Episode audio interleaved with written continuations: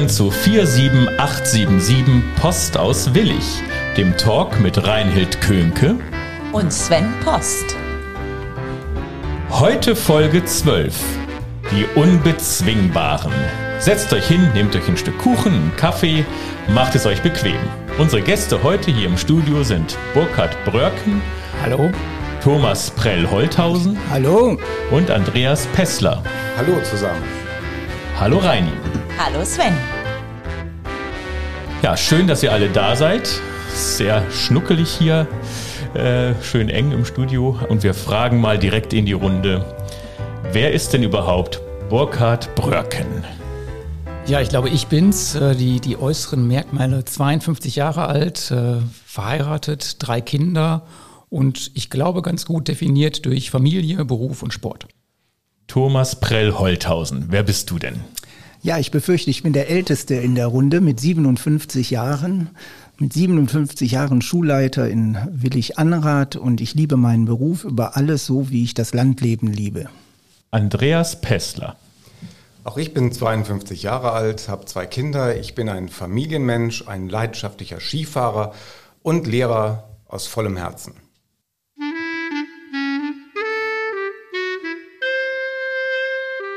Reinhild fragt. Andreas, du bist der Erste, den ich frage. Und zwar frage ich dich, welche Jahreszeit gefällt dir am besten und wieso? Das ist der Winter. Da gibt es keine Pollen und man kann herrlich Skifahren.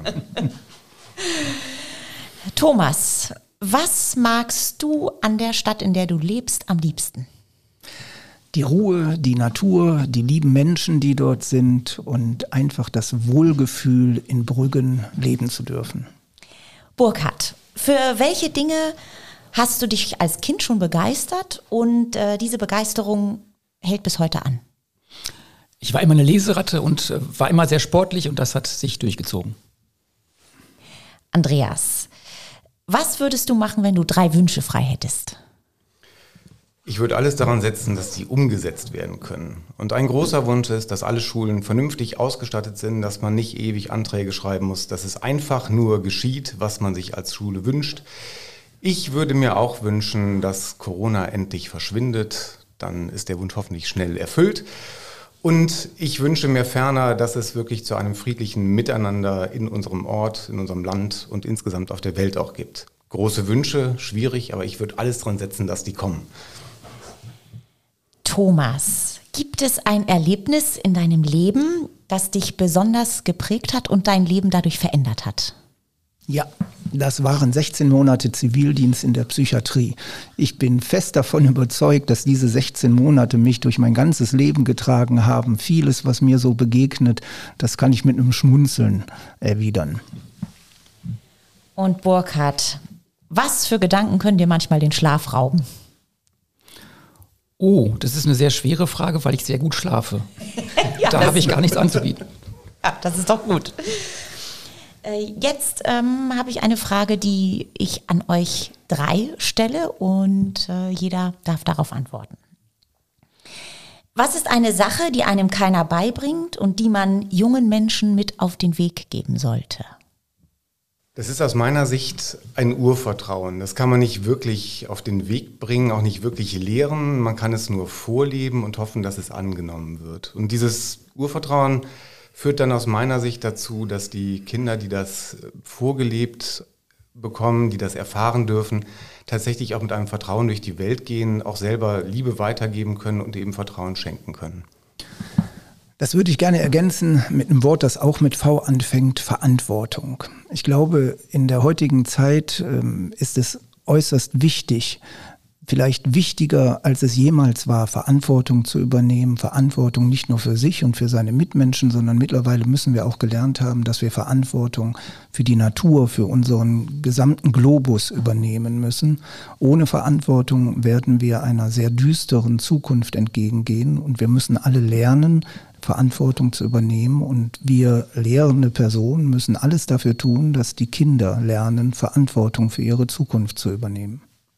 Ja, ich glaube auch, dass das Prinzip Verantwortung tatsächlich zentral ist. Ich möchte es ergänzen ähm, um den Gedanken der Kurzsichtigkeit. Also ich kann mich an mich selbst erinnern als junger Mensch und da ist das Leben und der Umgang mit Krisen gerade geprägt durch Kurzsichtigkeit. Man glaubt, dass die Welt untergeht und dass ähm, im Leben manchmal kein Glück mehr kommt, wenn einem Schlimmes widerfährt.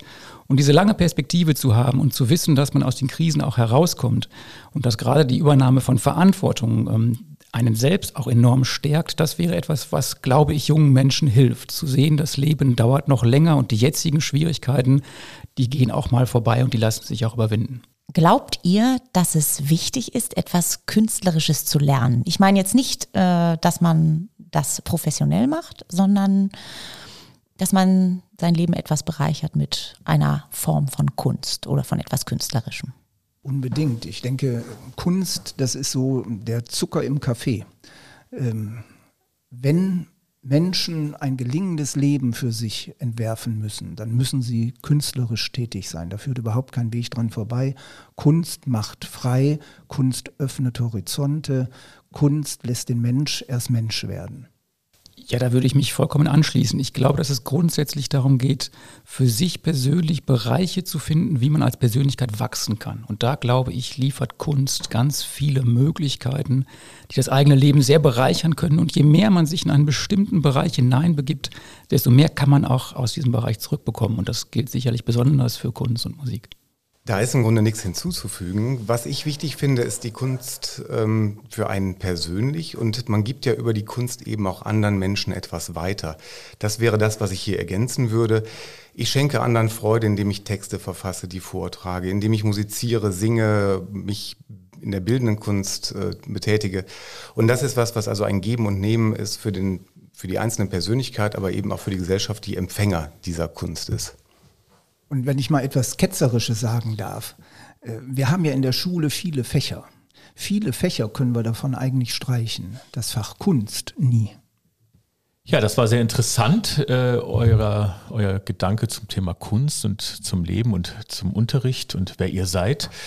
Aber ich habe noch gar nicht so richtig gesagt, wer ihr seid. Ihr seid nämlich Direktoren an den Schulen, an denen ihr arbeitet. Das äh, sollte man vielleicht irgendwann mal erwähnen. Ähm, und in dieser ersten richtigen längeren Talkrunde äh, stelle ich mich ja immer dumm und frage so ein bisschen kindlich, was ist eigentlich genau ein Direktor einer Schule? Also was macht ihr? Was ist eure Aufgabe? Wer seid ihr? Also ich glaube, die Frage ist falsch gestellt. Die müsste lauten, was ist ein Direktor nicht? ähm, ein Schulleiter muss Manager sein, er muss Psychologe sein, er muss äh, Jurist sein, er muss auch Lehrer sein, er muss äh, Seelsorger sein. Ähm, ich könnte stundenlang darüber erzählen, was alles auf den Schulleiter zukommt einer Schule. Ähm, die Aufgaben sind einfach in, den letzten Jahren unendlich gewachsen. Ja, ich möchte das ergänzen. Ich glaube, das gibt ein großes Portfolio, was wir als Aufgaben haben, was auch definiert ist, was wir erfüllen sollen. Aber es bleibt sehr viel Raum für eigene Gestaltung. Das heißt, man kann auch morgens äh, in die Schule kommen und sich fragen, was ist tatsächlich heute mein Job als Schulleiter? Wie möchte ich heute meine Rolle definieren? Und wird vermutlich auch von Tag zu Tag unterschiedliche Antworten finden. Und diese Möglichkeiten, den Job wirklich zu gestalten, die ist in diesem Job auch innebegriffen. Und ergänzend dazu ist das Wichtigste, was ein Schulleiter ist, glaube ich, auch flexibel zu sein. Oft plane ich zumindest meinen Tag, ich mache mir Gedanken, was habe ich eigentlich vor und der Alltag macht mir da ganz gehörig einen Strich durch die Rechnung oder eben gleich mehrere, sodass meine Ursprungsliste sich komplett im Tagesgang verändert. Und da muss man jeden Tag sich neu entdecken. Man entdeckt tatsächlich auch jeden Tag neue Stärken an sich. Manchmal ist hoffentlich auch die Gelegenheit, Schwächen zu reflektieren, die wir auch haben, mit denen wir auch umgehen müssen.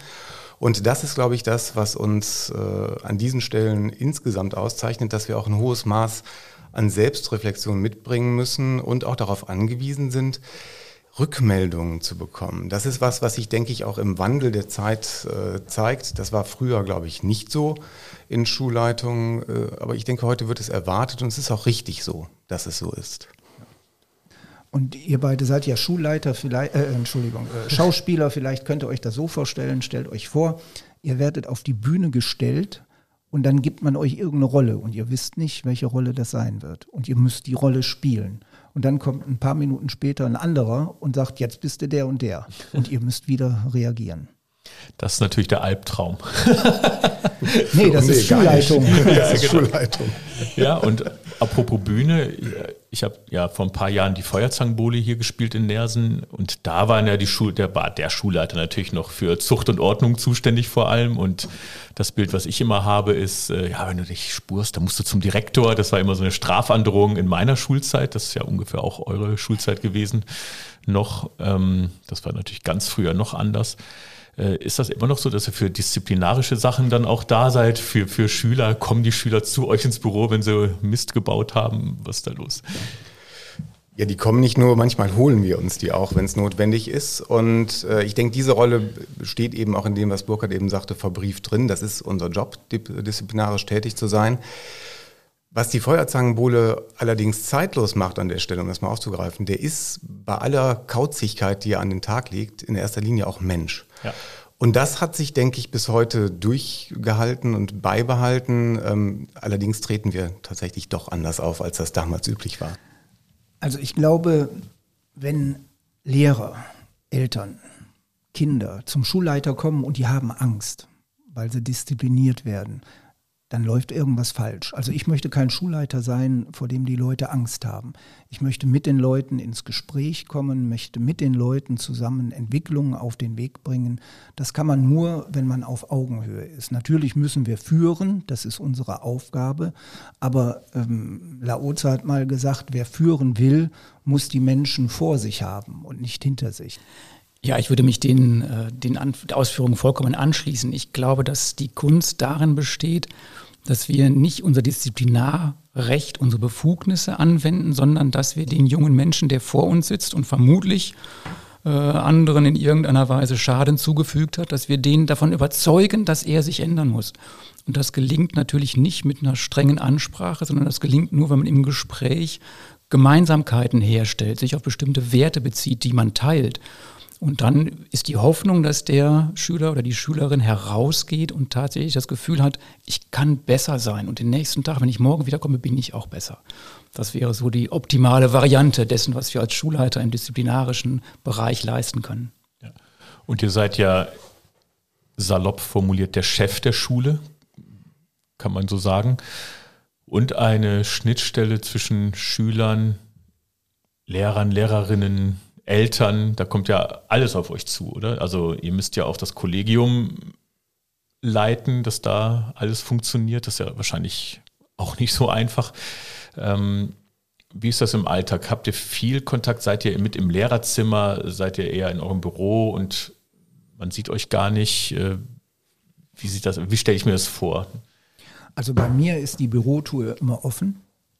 Ähm, man kann mich jederzeit ansprechen. Ähm, ich bemühe mich darum, äh, mindestens eine große Pause im Lehrerzimmer äh, zu sein und vor dem Unterricht da zu sein.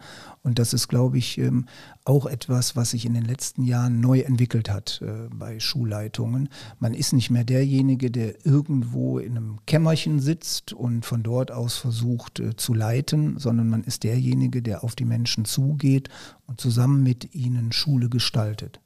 Das ist äh, bei mir ganz genauso. Wir haben bei uns auch das Prinzip der offenen Türen. Sollten die mal zu sein, dann gibt es auch immer handfeste Gründe, dass sie geschlossen sind. Das hat sich mittlerweile auch etabliert so. Und wenn die Tür auf ist, dann ist das das Signal, ich will unterbrochen werden in dem, was ich auch zu tun habe. Ich will dann den Dialog und der, der Versuch, sich täglich eben auch zu mischen, auf die Menschen zuzugehen, auf die, auch die verschiedenen Schülerinnen und Schülergruppen zuzugehen der ist jeden Tag da. Manchmal wird er tatsächlich auch wieder vom Alltag durchkreuzt. Aber grundsätzlich sind wir, also bin ich zumindest immer erreichbar, denn wenn es sein muss. Und wenn Schülerinnen und Schüler kommen, Lehrer, die wichtiges, äh, wichtige Anliegen haben, dann wird eben das Alltagsgeschäft erstmal nach hinten geschoben. Der Mensch ist da wichtig und da kümmern wir uns drum. Ja, der, der Hauptteil unseres Berufes ist die Kommunikation mit allen am Schulleben Beteiligten. Und da, glaube ich, findet jeder von uns unterschiedliche Art und Weise, damit umzugehen. Für mich besteht die Kunst darin, auf der einen Seite ansprechbar zu sein, was auf mich zukommt, auf der anderen Seite aber auch die Freiheiten zu haben, selbst Akzente zu setzen und mir zu überlegen, auf wen möchte ich zugehen. Und das dann im Alltag um, unterzubringen und in eine vernünftige Balance zu bringen, das ist dann die Kunst. Jetzt seid ihr alle Lehrer erstmal. Ne? Und, und irgendwann, ja, äh, das äh, sollte kein blöder Spruch sein, ne? aber ihr, ihr habt ja den Lehrberuf gewählt und irgendwann habt ihr gesagt, oder ist es so gekommen, dass ihr zum Direktor aufgestiegen seid.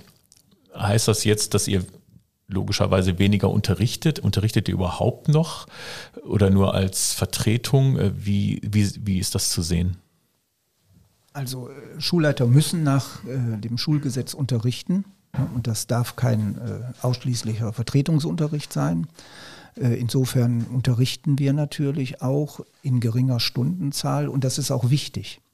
Denn ein guter Schulleiter muss bei den Kindern sein. Er muss wissen, was mit den Kindern los ist. Und Kinder entwickeln sich und die entwickeln sich unheimlich schnell. Und die Kinder von vor zehn Jahren, das waren andere Kinder, als wir sie heute in der Schule vorfinden. Da muss der Schulleiter am Puls der Zeit äh, bleiben. Und er muss sich auch in die Rolle der Kolleginnen und Kollegen hineinversetzen können. Das geht auch nur mit äh, Unterricht. Aber was du eben sagtest, irgendwann wird man dann mal Schulleiter. Das ist ein langer Weg. ja, ja, das ist klar. Ja, äh, und das sind viele Entscheidungen, die man dahin treffen muss. Ähm, das äh, kommt nicht von selbst. Ja, das äh, würde mich natürlich auch interessieren, wie der Weg zum Schulleiter verläuft. Äh, man muss sicherlich irgendwelche Prüfungen oder, oder etwas. Also es wird ja nicht gesagt, das ist jetzt ein besonders guter Lehrer an der Schule, der wird jetzt zum Schulleiter gewählt. So stelle ich es mir nicht vor. Vielleicht könnt ihr dazu nachher auch noch mal was sagen. Also zunächst einmal muss man für sich ähm, die Entscheidung treffen, ich mache mich auf den Weg. Ja, und äh, meistens führt dann der Weg zur Schulleitung über irgendein Funktionsamt. Äh, bei mir war es erst die stellvertretende Oberstufenkoordination, äh, dann war es der stellvertretende Schulleiter und dann äh, die Schulleitung. Äh, was mich bewegt hat, Schulleiter zu werden, äh, das war der Wunsch, Schule wirksam zu gestalten vom Konzept ausgehend, Schule neu zu machen. Ich denke, da werden wir heute auch noch äh, drauf eingehen. Äh, wenn man sich dann auf den Weg gemacht hat, dann gibt es hier in Nordrhein-Westfalen, ich weiß nicht genau, wie es in anderen Bundesländern ist, aber da wird es ähnlich sein, äh, das sogenannte SLQ, die, die Schulleiter-Qualifizierungsmaßnahme. Ähm, Bei mir dauerte das anderthalb Jahre. Ja, 184 ähm, Stunden. 184 Stunden, ja, so genau weiß ich das nicht mehr. Auf jeden Fall anderthalb Jahre. Ähm, da sitzt man mit anderen, die zusammen die Schulleitung übernehmen wollen und äh, wird zumindest vom Ansatz her auf schulischen Alltag aus Sicht der Schulleitung vorbereitet. Wenn man das absolviert hat, äh, dann ähm, muss man das sogenannte EFV ähm, bestehen, das Eignungsfeststellungsverfahren. Das ist ein Assessment Center, das dauerte bei mir drei Tage. Ich weiß nicht, war es bei euch auch noch? Ja, immer ja, noch. Ja, drei Tage. Das findet in Soest statt. Und das ist eigentlich eine total interessante Veranstaltung. Da sind dann ja, Leute, das sind wirklich gesetzte Schulleute, die ihr ganzes Leben lang in der Schule waren, die haben Schweiß auf der Stirn, wenn dann die Übungen kommen. Ja, und äh, Darf ich also, kurz ergänzen? Ja. Das wird tatsächlich als Übung bezeichnet. Das sind in Wirklichkeit knallharte Prüfungssituationen. Aber ein bisschen ja. Euphemismus ist dann an der Stelle schon drin. Wir gingen dann in Übungen. Ja. Zum Beispiel? Die Postkorbübung, das war immer meine Lieblingsübung. Ja, das ist die Königsdisziplin. Man hat dann, wie viel, ich glaube, eine Dreiviertelstunde Zeit für rund 90 verschiedene Schriftstücke, die man dann priorisieren und äh, zuleiten, weiterleiten oder bearbeiten muss. Und am Ende der Übung man hat dann so einen Dokumentenzettel, wird dann eben überprüft, ob man das richtig gemacht hat, ob man genügend delegiert hat, ob man auch die Rückkopplungsschleifen und diverse andere Dinge bedacht hat. Und das ist eine sehr, sehr spannende Übung. Aber ich man darf da nicht die besondere Situation vergessen. Also bei mir war es tatsächlich so, Sekretärin krank, Telefon funktioniert nicht, kein Internetanschluss. ja? Also äh, da ist Schule tot quasi. Und ja? im Grunde hätte die an dem Tag gar nicht aufmachen können. Die, äh, spannend ist immer auch, dass man die Dinge erst zu Ende liest, weil es manchmal so Triaden oder längere Mails gibt. Und in den letzten steht dann, ah nee, alles vergessen, das stimmt überhaupt nicht, ich bin doch da. Und dann muss man also höllisch aufpassen, dass man nicht irgendwie Prozesse in den Weg leitet, die dann auch vergisst, die letztlich aber überflüssig, überflüssigerweise in den Weg geleitet worden sind. Also eine wirklich spannende Übung, die spannendste Übung, die tatsächlich auch zu Schweißperlen in dieser Gruppe, mit der ich unterwegs war, geführt hat, das war die Gruppe, wo man gegenüber der Stadt in einem Gremium saß und mhm. gemeinsam zum Jubiläum der Stadt große Projekte auf den Weg bringen sollte. Und dann geht es darum, dass man sich eben positioniert, dass man auch zusammenfasst, richtig zuhört, bündelt und die Diskussion nach, nach vorne bringt. Das fand ich eine der spannendsten Übungen, ehrlich gesagt. Und da hat man eben auch an vielen Stellen aus meiner Wahrnehmung und auch aus dem Rückblick gemerkt, ähm, man kann bestimmte Floskeln auswendig gelernt haben.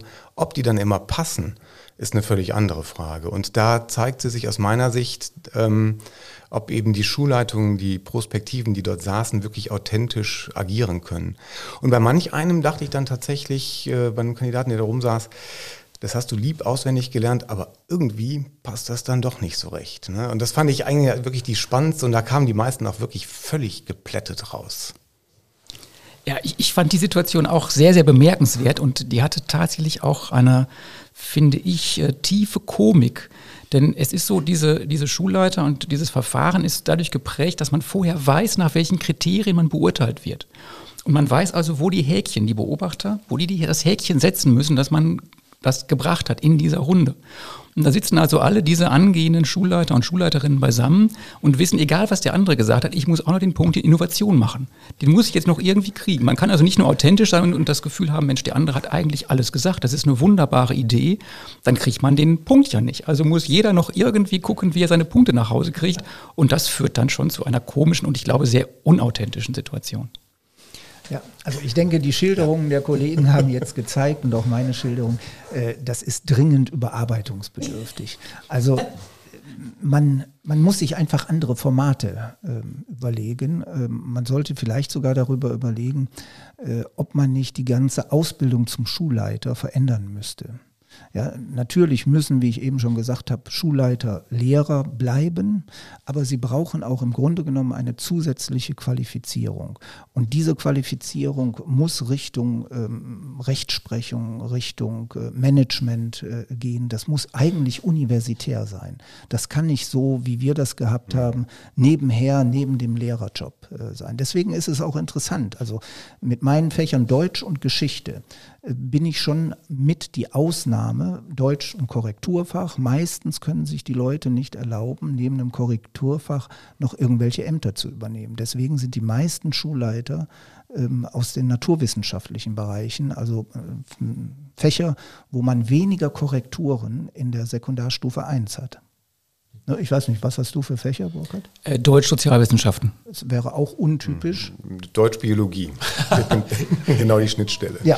Ihr seid also alle drei untypische Direktoren. Ja, sowieso. Ist doch, ja. ne? Das hört sich ja alles so an, was ihr schildert, dass quasi jeder und jede Person, die Direktor werden möchte, dahin muss und dieselben Sachen machen muss. Ne, also ihr musstet alle vor den Stadtmenschen ein Jubiläum planen, ihr musstet alle diese Poststelle irgendwie nein, nein, hinbekommen. Das, das, ändert sich schon immer. Ja, also es gibt kein jetzt so ein Lehrbuch, also ich weiß jetzt, wenn man den äh, Polizeitest macht zum Beispiel, gibt es Lehrbücher, wo man diese Fragen sieht. Das kann man dann lernen oder beim Führerschein oder wo auch immer. Ne? Also das gibt es für Direktoren so nicht. Also das, das Format ist immer gleich. Es gibt immer diese Gesprächsrunde und immer mit dem Schulträger. Aber dann die Aufgaben, die man da bewältigen muss, die sind für einen unbekannt und die sind in der Situation tatsächlich noch. Und war das so bei euch, dass ihr quasi in der Schule, in der ihr sowieso Lehrer wart, dass ihr da Direktor geworden seid oder wurdet ihr woanders Direktor? Also bei mir ist es so, dass ich tatsächlich jetzt seit über 20 Jahren an der Robert Schumann Europaschule bin und ich glaube, so den klassischen Weg gemacht habe, indem man eben immer, ich bin mit der Berufsorientierung angefangen, dann war ich Abteilungsleiter in der Abteilung 2, dann zehn Jahre Oberstufenleiter und dann bin ich von dort aus in die, als, als Schulleiter in die Position gegangen dass man eben immer so seinen Horizont ein bisschen erweitert, ein bisschen mehr Verantwortung übernimmt, an all diesen Stellen immer Gestaltungsmöglichkeiten hat, bis man dann eben das Gefühl hat, man ist so weit, dass man sich auch äh, die, die Gesamtverantwortung für eine Schule zutraut. Es ist aber, glaube ich, eher ungewöhnlich, dass man an der eigenen Schule Schulleiter wird. Also die Regel ist, dass man da noch einmal einen Schulwechsel hat. Ja, auch da sind wir untypisch, denn ich weiß, Andreas, du kommst auch von deiner eigenen Schule quasi, ne? hast die Schulleitung dann übernommen. Ähm, ich komme vom Clara-Schumann-Gymnasium, ursprünglich in Dülken und war dort stellvertretender Schulleiter und bin dann hier nach äh, Anrad gewechselt. Das stimmt. Ich war tatsächlich Stellvertreter am St. Bernhard Gymnasium. Ich habe allerdings vorher eine ziemlich bunte Schulvita hinter mich gebracht. Ich war erst an der Gesamtschule in Duisburg Süd für sechs Jahre. Von dort aus bin ich für fünf Jahre in den Auslandsschuldienst gewechselt an die Deutsche Schule Thessaloniki. Von dort aus ans Pascal-Gymnasium in Grevenbruch. Von da aus in die Stellvertretung am St. Bernhard.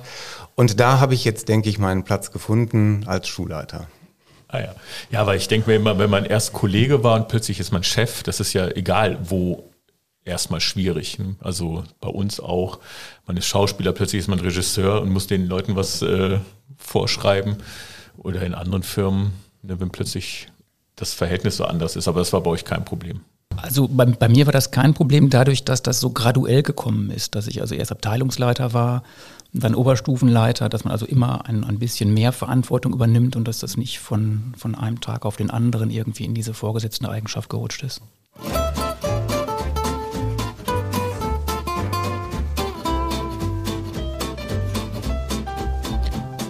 Verrückte Tatsachen. Ja, wir haben natürlich ein paar Infos von euch bekommen, stichwortartig, die wir gerne ein bisschen äh, erfragen oder ja, ein bisschen genauer erfahren wollen. Burkhard, äh, du hast uns geschrieben, dass du ein Sitzenbleiber bist. ja, ich, ich, ich, dachte, das wäre doch knackig, oder? Vom, vom Sitzenbleiber zum Schulleiter. Das ist doch irgendwie, ne? Ja, früher Sitzenbleiber, heute Schulleiter. Das, das Unbezwingbar. ja. Ja, es, es spricht für das, dass im Leben viele Wandlungen und Wendungen möglich sind. Ich kenne also auch das Leiden an der Schule. Im achten Schuljahr, da lief es für mich gar nicht wie üblich oder wie oft in den Pubertätswirren. Äh, und da wäre ich sicherlich äh, lachend zusammengebrochen, wenn mir jemand vorausgesagt hätte, dass ich mal Schulleiter wäre. Da war der Wunsch von Schule so weit wie möglich nur wegzukommen in mir sehr stark. Ähm, ja, und das hat sich dann aber im, im Laufe der Jahre dann doch deutlich gewandelt. Thomas, Du hast uns geschrieben, dass du eine Handspinnerei betreibst. Kann man das so sagen? Also das ist ein Hobby. Ja, ursprünglich ein Hobby, eigentlich das Hobby meiner Frau. Ähm, das Spinnen von Wolle. Und äh, mittlerweile haben wir seit äh, fünf Jahren in Brüggen ein äh, Wollgeschäft, eine kleine Handspinnerei. Und ähm, das ist ja schon sehr zeitaufwendig, aber es macht wahnsinnig viel Spaß, sich mit Wolle zu beschäftigen. Äh, Außenstehende denken, naja, Wolle, was will man da? Strickt man einen Pullover mit? Also es gibt wirklich sowas wie eine eigene Wollwelt. Ja, und äh, das zu erkunden, das ist unheimlich schön. Aber Schafe habt ihr nicht? Nein, das muss man, da muss man sich entscheiden. Also entweder man hält Schafe, und dann erlebt man die Schafwelt oder man verarbeitet Wolle und dann erlebt man die Wollwelt. Das heißt, die Schafswolle kommt bei euch, wird angeliefert und daraus macht ihr dann diese Wollknäuel. Oder ich habe keine Ahnung, wie du ja, merkst. Das ist ein langer Weg. Das ist ein langer Weg vom, vom Schafvlies, also das, ja. was geschoren wird, das nennt sich Vlies, bis zum Wollknäuel. Das sind viele einzelne Schritte. Wir arbeiten mit äh, einigen Schafscherern zusammen, die alle hier aus dem äh, Niederrheinischen kommen und äh, dort beziehen wir unsere Wolle her und äh, verspinnen die dann. Ähm, manchmal ist es auch so, dass Leute zu uns kommen und sagen, hier, ich habe einen Hund, würde gerne Hundewolle versponnen haben, dann verspinnen wir auch äh, Hundewolle. Das ist noch mühseliger als Schafwolle zu verspinnen. Oh, okay. Also ich habe mal einen Auftrag gehabt, äh, vier Kilo Hundewolle zu verspinnen. Das war schon eine Herausforderung. Also das bedeutet, du sitzt auch selbst am Spinnrad und spinnst. Ich sitze am Spinnrad und bin bekennender Spinner. Ja, vollkommen richtig. Ja. Das wer ist für Brüggen, die Abi-Zeitung ein Zitat. Ja, äh, also wer, wer in Brüggen mal war, ne, Sonntag sitze ich ganz häufig äh, in der Fußgängerzone und, und spinne da vor unserem Geschäft und komme dann mit den Menschen ins Gespräch, äh, meistens über Wolle. Ja, Standardspruch ist immer, guck mal, da spinnt einer. Darauf ja, sage ich dann immer, ja, aber ich kann aufhören. Andreas, Du ruderst, richtig? Ja, und das seit ich 14 bin. Und das ist ähm, eine wunderschöne Sportart, die man auch im hohen Alter noch betreiben kann. Also bis hoch dauert es noch ein bisschen, aber man kann die wirklich sehr, sehr lang betreiben. Und es ist eine Sportart, bei der man ähm, das alleine machen kann, aber in der Regel eben als Mannschaft. Und das Schöne daran ist, dass man wirklich einen Gleichklang, einen Gleichtakt hat. Sonst läuft das Boot nicht richtig und zu erleben, wie ein Boot richtig läuft, ist einfach eine wunderschöne Sache. Als ich in dem Alter war, 14, 15, 16, haben wir das als Gruppe eben auch leistungsmäßig betrieben und sind dann aber irgendwann in die Wanderruderei abgedriftet oder übergewechselt und haben von dort aus eben Flüsse Europas bereist. Wir haben die, äh, die Rhone fast von der Quelle bis zur Mündung bereist. Wir haben den Rhein fast von der Quelle bis zur Mündung berudert und viele andere Flüsse auch. Es ist eine wunderschöne Sache, die Welt, die Natur wirklich hautnah zu erleben und da ganz, ganz dicht dran zu sein und das eben im Vereinssport. Das ist eine wunderschöne Sache. Wenn ich die Zeit im Alltag finde und es ist Rudersaison, dann ist das donnerstags und dienstags auch wirklich ein Mikrourlaub, wo man, sobald man im Boot sitzt, den Alltag einfach hinter sich lässt und über diese Gleichförmigkeit, man könnte böswillig sagen, stumpfsinnige Bewegung, wirklich vergisst, was einen belastet und hinterher frei verändert nach diesem Mikrourlaub wieder zurück in den Alltag kehrt. Und wo ruderst du dann? Auf dem Rhein. Also das ist unsere Hausstrecke, das geht dann ähm, von Neuss-Grimlinghausen hoch bis Üdesheim oder ein bisschen weiter hoch und dann lässt man sich ein bisschen zurücktreiben, quatscht derweil und ja, ist dann wieder angekommen und tiefenentspannt, erholt und ausgepowert. Wunderschön. Und das heißt, du hast dann auch ein eigenes Ruderboot oder? Das ist in der Regel beim Rudern nicht so, das ist bei den Kanuten so. Bei den, äh, bei den Ruderern, das sind ja die, die nicht sehen, wo sie hinfahren. Ne? Und ähm, da ist es so, man verlässt sich auch auf den Steuermann, das ist auch wieder die Frage des Vertrauens. Diese Steuerfrau, der Steuermann muss eben sehen, wo es lang geht, welche Gefahren gerade lauern und der Rhein ist ein ziemlich gefährliches Rudergewässer auch. Ähm, wir haben dafür immer Ausbildung auch bekommen, dass man das, diese Gefahren vernünftig abschätzen kann.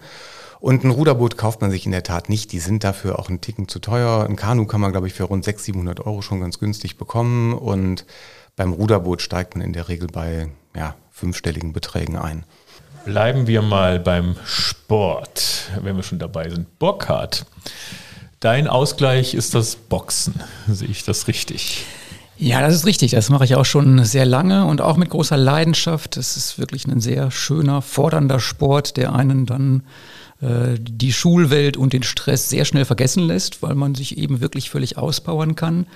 Äh, im, Im, Gegensatz zu dem, was Andreas eben gesagt hat, merke ich aber, dass auch schon bei meinem Alter die, die Möglichkeiten, das Boxen zu betreiben, äh, sich einschränken. Also die, die Sauerstoffversorgung, die lässt nach und die, die Sparringsrunden werden immer kürzer. Das äh, ist so die, ja. Aber du boxt keine Wettkämpfe oder hast du das mal Nein. gemacht? Nein, Nein das habe ich auch nicht gemacht. Nein, ja. ich habe immer nur beim, beim Sparring, beim Training mitgemacht. Äh, und jetzt ist äh, meine schönste Sparringrunde mit meinem 18-jährigen Sohn, der auch diese Leidenschaft hat und das macht dann richtig Spaß. Da werden die Konflikte ganz anders ausgetragen.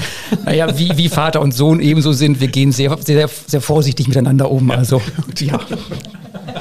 Thomas, ähm, du hast drei Hunde und hast uns geschrieben, dass du ähm, Rettungshunde ausgebildet hast. Das finde ich sehr spannend. Wie bist du dazu gekommen? Eigentlich bin ich dazu gekommen, weil ich eine sinnvolle Beschäftigung für meinen Hoverwart äh, gesucht habe, den ich damals geführt habe. Und ähm, habe gedacht, es soll irgendwas sein, was dem Hund Spaß macht und was dir Spaß macht. Und so bin ich dann an die Rettungshundearbeit äh, gekommen, damals bei der ähm, äh, Rettungshundestaffel in Viersen und äh, das hat mir wahnsinnig viel Spaß gemacht. Das hat dem Hund wahnsinnig viel Spaß gemacht. Es ist leider ein Preis der Schulleitung, den ich zahlen musste, dass ich dann mit Übernahme ähm, des, des Schulleitungsamtes äh, wenig Zeit dafür hatte. Es ist ein total intensives, zeitintensives Hobby, aber es ist auch ein total erfüllendes Hobby. Und ich muss sagen, ähm, einen Hund zu haben ist immer schön. Aber mit einem Hund zu arbeiten, das ist was völlig anderes. Man lernt den Hund völlig anders kennen. Und äh, das fand ich an der Rettungshundearbeit immer so das Schöne. Hat das denn jetzt noch Auswirkungen auf deine drei Hunde, die du hast? Also mein ältester, der Knut, ist ausgebildeter Rettungshund. Die jüngste, mittlerweile auch schon sechs Jahre alt, die Luna, ist Mantrailerin, also auch ausgebildet. Ähm, unser Verhältnis ist natürlich immer noch da, äh, wie Rettungshundeführer Hund, aber ich kann nicht mehr arbeiten mit den äh, Hunden. Der eine ist zu alt und äh, ja, für Luna fehlt leider die Zeit zur Rettungshundearbeit. Und was für Hunde hast du? Also mein ältester, der Knut, ist ein Harzer Fuchs. Das ist so eine Art äh, Schäferhund. Hm. Äh, die Luna ist ein Scharpendus, ein niederländischer Hütepudel. Und der dritte Hund, den wir haben, meine Frau kam auch ursprünglich aus dem Hundesport, aus dem ähm, Agility. Das ist ein ähm, Australian Shepherd. Jetzt kommen wir mal in die musikalischen Gefilde hier. Ähm, Andreas, du spielst Fagott. Ja. Das war's. also immer ja. noch, schon lange, schon seit Ewigkeiten. Ja, das ist im Grunde eine klassische Ausbildung, die ich an der Stelle hatte. Ähm, wenn man von der Blockflöte aus der Grundschule dann in die weiterführende Schule kam, dann stand die Wahl, welches Instrument soll denn der kleine Andreas spielen. Meine Eltern sind immer mit uns in die Oper gegangen und ich fand dieses Instrument mit dem weißen Kringel einfach optisch total faszinierend. Klanglich fand ich das auch super. Und dann sind wir in den Orchestergraben rein, wir durften da irgendwie hin und ich dachte, dann darf ich das mal ausprobieren. Und da war ich, glaube ich, zehn. Und seit ich elf bin, durfte ich das dann endlich spielen. Vorher waren die Fingerchen noch ein bisschen zu klein. Und seit ich elf bin, spiele ich also Fagott. Und habe das dann in der ähm, Musikschule in Neuss zunächst gelernt und war dann so weit, dass ich mich beim Heeresmusikchor, äh, zur, unser eins musste ja noch zur Bundeswehr, und ähm, oder eben Zivildienst machen. Und ich habe dann gesagt, nee, jetzt probierst du mal zur Bundeswehr zu gehen mit dem Fagott in ein Musikchor, hatte dann da ein Vorspiel, wurde auch dann genommen. Es ist auch ein seltenes Instrument, aber ich war auch schon echt gut und habe dann dieses Vorspiel also gewonnen und bin dann ins Heeres Musikchor 6 nach Hamburg und da wurde dann auf diese Fertigkeiten, die ich hatte, noch etwas draufgesetzt. Wir hatten tatsächlich Einzelproben immer auch mit wirklich professionell ausgebildeten Instrumentalisten, die von der Hochschule kamen. Wir haben dann sehr viele sehr spannende Konzerte, auch ähm, Benefizkonzerte vom Musikchor ausgespielt. Eins gemeinsam mit Helmut Schmidt damals ähm, im Michel in Hamburg. Das ist mir wirklich noch sehr, sehr präsent. Das war sehr beeindruckend, auch Helmut Schmidt zu erleben, der dann zu uns runter in die Musikerkatakomben kam und relativ locker mit seiner Kippe im Mund sagte, na Jungs, dann machen wir jetzt gleich ein schönes Konzert. Das war schon, das war schon toll. Und dann ist es tatsächlich ähm, dazu gekommen, dass ich das aber nicht zum Beruf gemacht habe, sondern mir das als Hobby weiter erhalten habe. Die Frage war ja bei der Fächerwahl, ich, also ich wollte dann Lehrer werden, das hat sich in dieser Zeit auch dann herauskristallisiert, dass ich aber mich bewusst dagegen entschieden habe, den, das, das Hobby zum Beruf zu machen. Ich spiele aber dennoch weiter. Also das Instrument gibt es noch und ich verstärke immer unser Schulorchester. Im Moment sind es eher die Streicher, die dann immer mit Fagott spielen. Und da, wo sich es ergibt, ist das auch eine Nische, wo man eben abschalten kann, ähnlich wie beim Sport. Wenn das dann zu aufwendig ist, dann kann ich mir dieses Instrument nehmen, ich spiele dann und das ist auch was, wo man vergisst. Und sehr schön ist eben, dass ich mit unseren Kindern mittlerweile auch musiziere, wie das klassischerweise eben ist. Wir üben zu Weihnachten Stücke, die wir dann gemeinsam spielen am Heiligabend. Und so ist das was, was ich ein Leben lang, also jetzt wie gesagt, seit ich elf bin, 41 Jahre lang erhalten hat und ich möchte es nicht missen. Das ist das schönste Instrument überhaupt. Bleiben wir musikalisch. Ähm, Burkhardt, deine Musik ist Bruce Springsteen. Äh, der hat dich, ich will nicht sagen dein Leben lang begleitet, aber schon die letzten Jahrzehnte. Wie ist das gekommen? Was bedeutet er dir?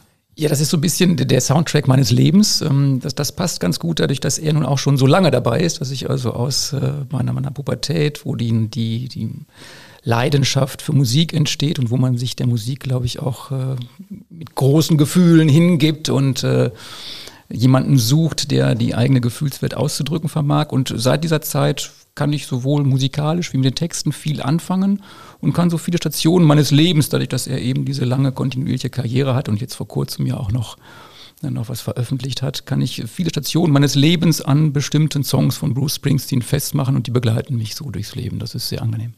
Kennst du seine sein Theaterprojekt, was er in New York letztes Jahr gemacht hat. Hast du das gesehen? Ich habe mir das auf Netflix angeguckt und fand es sehr bewegend. Ja, das war, das waren auch genau diese Momente, wo ähm, ich, ich glaube, er hat, er hat wirklich viel zu sagen. Das spiegelt sich nicht nur in seinen Songs wieder, sondern auch in diesen sehr schönen Arrangements und in den Texten, wie er von seinem Leben erzählt, auch die Offenheit, mit der er über seine eigene Depression spricht, über seine Verletzlichkeit spricht. Ähm, ich glaube, da können viele was mit anfangen. Und ich saß auch davor und war sehr beeindruckt.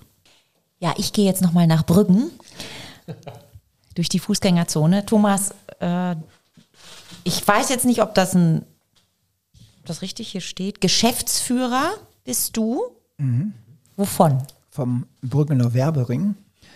Ähm, wir haben ja in Brüggen ein, ein sehr breit gefächertes äh, Angebot an Einzelhandel und an Gastronomie. Und äh, in den 80er Jahren gründete sich der Werbering und da bin ich jetzt seit äh, zwei Jahren Geschäftsführer. Äh, und wir versuchen, äh, Brüggen als ähm, ja, Stadt, kleine Stadt am Niederrhein, als, als kleine Gemeinde am Niederrhein wirklich nach vorne zu bringen. Wer Brüggen mal sonntags erlebt hat, ähm, der weiß, wovon ich rede. Brüggen ist ja äußerst attraktiv äh, und ähm, wir bemühen uns, diese Attraktivität aufrecht äh, zu erhalten. So haben wir ähm, viele Feste in Brüggen, äh, die wir vom Werbering aus organisieren.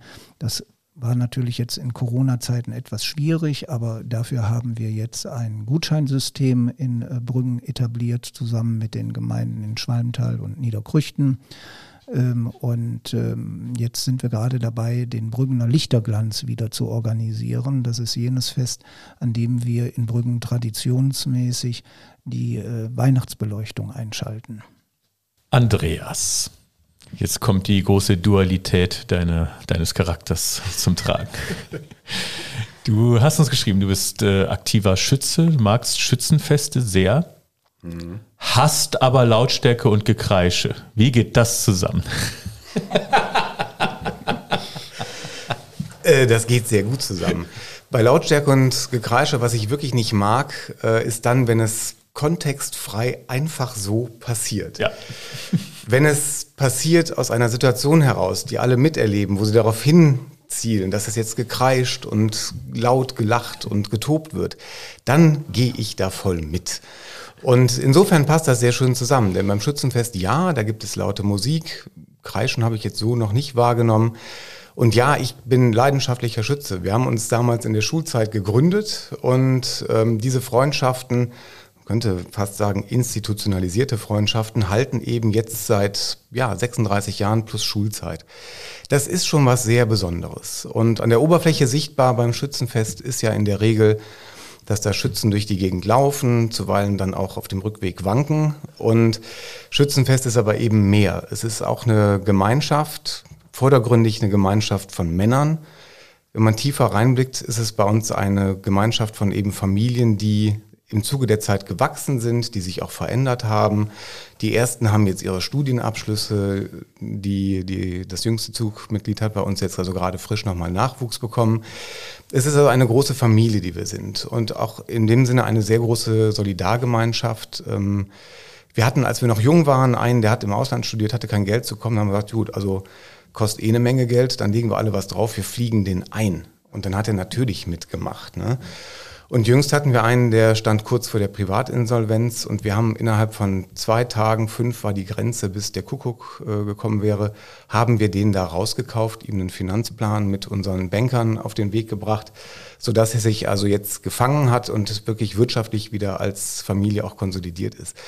Das ist was, was man mir gesagt, äh, was man wie gesagt beim Schützenfest so von außen nicht sieht. Das ist aber das, wie wir das bei uns in der Zuggemeinschaft erleben.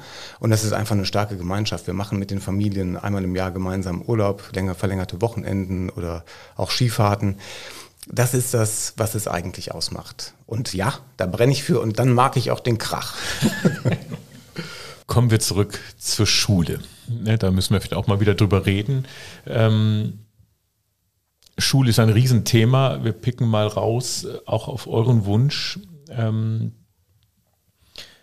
die Zukunft der Schule im digitalen Zeitalter. Die würde mich interessieren, wie ihr das seht. Also das hast du als ähm, Thema äh, vorgeschlagen. Ähm, was bedeutet das Thema für dich? Also ich glaube, wir müssen Schule völlig neu denken. Ähm, ich finde es immer äußerst problematisch, wenn ich Klassenräume sehe. Wir haben eben über die Feuerzangenbowle gesprochen. ja. Die Klassenräume von heute sehen immer noch so aus wie die Klassenräume von vor 100 Jahren, vor 150 Jahren, vor 200 Jahren. Das kann ja nicht sein. Ja, das kann ja wirklich nicht sein. Die Menschen haben sich in den letzten 200 Jahren verändert, die Kinder haben sich verändert und in den letzten 30 Jahren als der Digitalisierungsschub dann mehr und mehr einsetzte, hat sich die Welt in einer in einem Maße verändert, äh, wie wir sie eigentlich in der Menschheitsgeschichte noch nie erlebt haben. Und wir haben immer noch die alten Konzepte in der Schule. Das fängt bei der Sitzordnung an und äh, hört im Grunde genommen bei dem Fächerkanon und bei den Inhalten auf.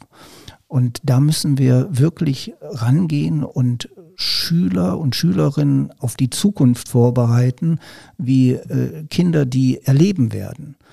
Und zwar werden sie eine Zukunft erleben, die wir heute, und das ist das Neue an der heutigen Zeit, die wir heute noch gar nicht abschätzen können. Wir müssen Kinder auf eine Zukunft vorbereiten, die wir nicht kennen.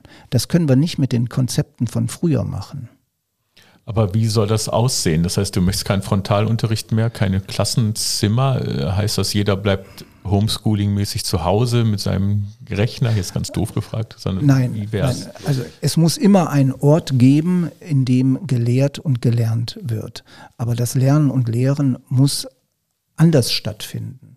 Du hast eben gesagt, äh, Frontalunterricht. Glücklicherweise gibt es so gut wie kaum mehr Frontalunterricht, aber aber äh, das will ich zumindest hoffen. Aber ähm, äh, auch das, was so in, in der Schule heute läuft, dass ähm, bringt immer noch viel zu wenig Gelegenheiten den Kindern, selbstständig zu arbeiten. Und das ist etwas, was Kinder gerade für die Zukunft brauchen, das selbstständige Arbeiten, im Team zusammenarbeiten. Die Rolle des Lehrers hat sich völlig geändert. Der Lehrer ist kein Belehrender mehr, er ist kein Wissensvermittler, das ist überholt. Der Lehrer ist Gestalter von Lernumgebungen und diese Lernumgebungen können in der Schule sein, die müssen aber nicht in der Schule sein. Und was wir vielleicht durch Corona gerade gelernt haben, ähm, Unterricht, Lernen, das ist auch Beziehungsarbeit. Auch da müssen die Kinder darauf vorbereitet werden und auch die Lehrkräfte müssen darauf vorbereitet werden. Nicht der Lehrplan darf im Zentrum des Unterrichtsgeschehens stehen, sondern es ist immer das menschliche Miteinander, das im Zentrum des Unterrichts stehen muss. Und das sind Ansätze, ähm, wie wir sie in der Schule nur zum Teil befolgen können, weil die, die Flut von, von Richtlinien, von Kerncurricula, von Erfordernissen, äh, was Klassenarbeiten betrifft, zentrale Prüfungen, das ist einfach viel zu viel und das ist gar nicht mehr zeitgemäß. Ja, ich glaube, da sind sich vermutlich alle Expertinnen und Experten einig, dass die Schule im Moment immer noch nach dem Muster des Industriezeitalters geprägt ist, dass viel zu viele immer zur gleichen Zeit das Gleiche machen. Und ich glaube, die Digitalisierung befördert nur diesen Trend der Reformpädagogik, dass die Schülerinnen und Schüler viel mehr Produzenten von Wissen werden, dass sie viel mehr selber schöpferisch tätig werden. Das ermöglicht die Technik. Und daher glaube ich, wird diese Technik äh, Schulen auch enorm verändern, weil die Lehrer und Lehrerinnen nicht mehr die Wissensvorräte bereitstellen müssen. Die sind auf einen, mit einem Klick sind die für jeden ähm, zuordnetbar und auffindbar. Das, was wir anbieten müssen, ist Orientierungswissen. Wir müssen Kommunikationsprozesse gestalten können mit Schülern und wir müssen die Kollaboration der Schüler untereinander stärken. Und das erfordert tatsächlich einen ganz anderen Unterricht. Zugleich möchte ich den Gedanken von, von Thomas aufgreifen. Ich glaube, neben all dieser Technik, die uns hilft, diese, diese sinnvollen Dinge ähm, als, als Kompetenzen des 21. Jahrhunderts für die Schülerinnen bereitzustellen, brauchen wir auch genauso den direkten menschlichen Kontakt, also unter gar keinen Umständen von zu Hause. Denn das, was Schule auch ausmacht, das Persönlichkeitswachstum, das kann es nur in der direkten Kommunikation und Auseinandersetzung mit Menschen geben. Und auch da sind Lehrer nach wie vor sehr gefragt und als Personen in keiner Weise durch Technik zu ersetzen. Ich kann das nur untermauern. Ich glaube tatsächlich auch, dass das Kerngeschäft eben diese Beziehungsarbeit ist und die Hinführung dazu, selber beziehungsfähig zu sein und in Gruppen zu leben. Was wir jetzt gerade aus der Rückkehr aus dem Distanzunterricht erlebt haben, ist ja, dass die Schülerinnen und Schüler teilweise mehr oder weniger verschreckt, verängstigt sich wieder in Gruppen eingefügt haben. Deswegen gibt es ja auch ein, wie ich finde, recht vernünftiges Programm des Landes, nämlich äh, extra Geld zum Ankommen wo wir Schulen, glaube ich, auch relativ viel darauf verwenden werden, dass wir eben das soziale Miteinander an dieser Stelle fördern. Und das ist etwas, was eben auch nicht ersetzt werden kann. Das kann auch nicht dezentralisiert werden und das kann man auch nicht outsourcen in irgendwelche Unternehmen, die Schule ansonsten vielleicht ganz gut flankieren mögen. Entscheidend ist tatsächlich noch ein weiterer Punkt aus meiner Sicht, dass wir bei der Digitalität, die am Ende eines Digitalisierungsprozesses herauskommen, eben auch wirklich kritische junge Menschen ähm, haben, dass wir die dazu befähigen, Dinge zu hinterfragen und in ihrer Selbstproduktion von Wissen und in der Wahrnehmung und Reflexion von Wissen die Kategorien haben, um das einzuschätzen, um dann nicht später irgendwelchen Nepperschlepper Bauernfängern auf den Leim zu gehen und kritiklos Dinge weiterzugeben, die einfach nicht richtig sind. Ähm, das ist, glaube ich, eine der hohen Künste, die wir künftig haben. Und Teile davon können dezentral sein, sollen auch nicht mehr in Klassenunterricht. Äh, man muss einfach wirklich querdenken, so wie Thomas äh, und Burkhard das sagten. Ähm, man kann diesen normalen Klassenunterricht an bestimmten Stellen aufbrechen. Gleichzeitig muss man den Gemeinschaftsgedanken auch wieder im Unterricht erlebbar haben. Das ist ein großer Spagat. Und was ich auch noch aufgreifen möchte, wir machen uns als Schulen, glaube ich, schon sehr weit auf diesem Weg. Und wenn ich das in den Willicher Schulen in unserer Schullandschaft wahrnehme, beginnend auch in den Grundschulen, wird da schon sehr viel vorausgedacht und sehr viel umgesetzt, gerade auch im Digitalisierungsprozess und auch im, im täglichen Miteinander an den Schulen. Und dann haben wir die Richtlinien, die eben angesprochen worden sind, und am Ende schreiben die Kinder Klausuren mit der Hand. Da ist was faul in diesem System. Ja. Weil das ist doch so, ihr habt äh, diese Ideen, aber ihr könnt es ja nicht bestimmen. Ne, ihr könnt ja nicht sagen, in meiner Schule machen wir es jetzt so. Es ist ja immer noch landesabhängig oder ist es nicht? Wie, wie viel könnt ihr selber entscheiden?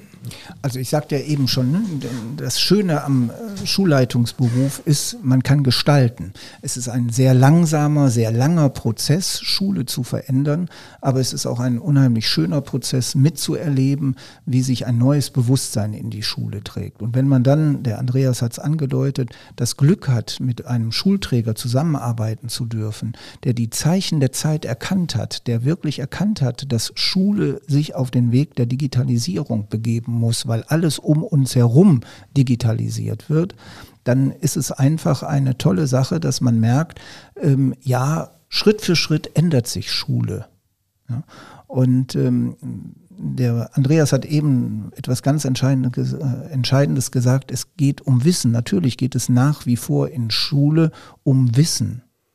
Aber wir dürfen einfach nicht vergessen, dass Wissen können die Kinder sich durchs Internet aneignen. Viel besser, viel effizienter, als das Wissen im, im Unterricht äh, präsentiert wird, wo die Hälfte der, der Kinder möglicherweise sowieso wegdudelt.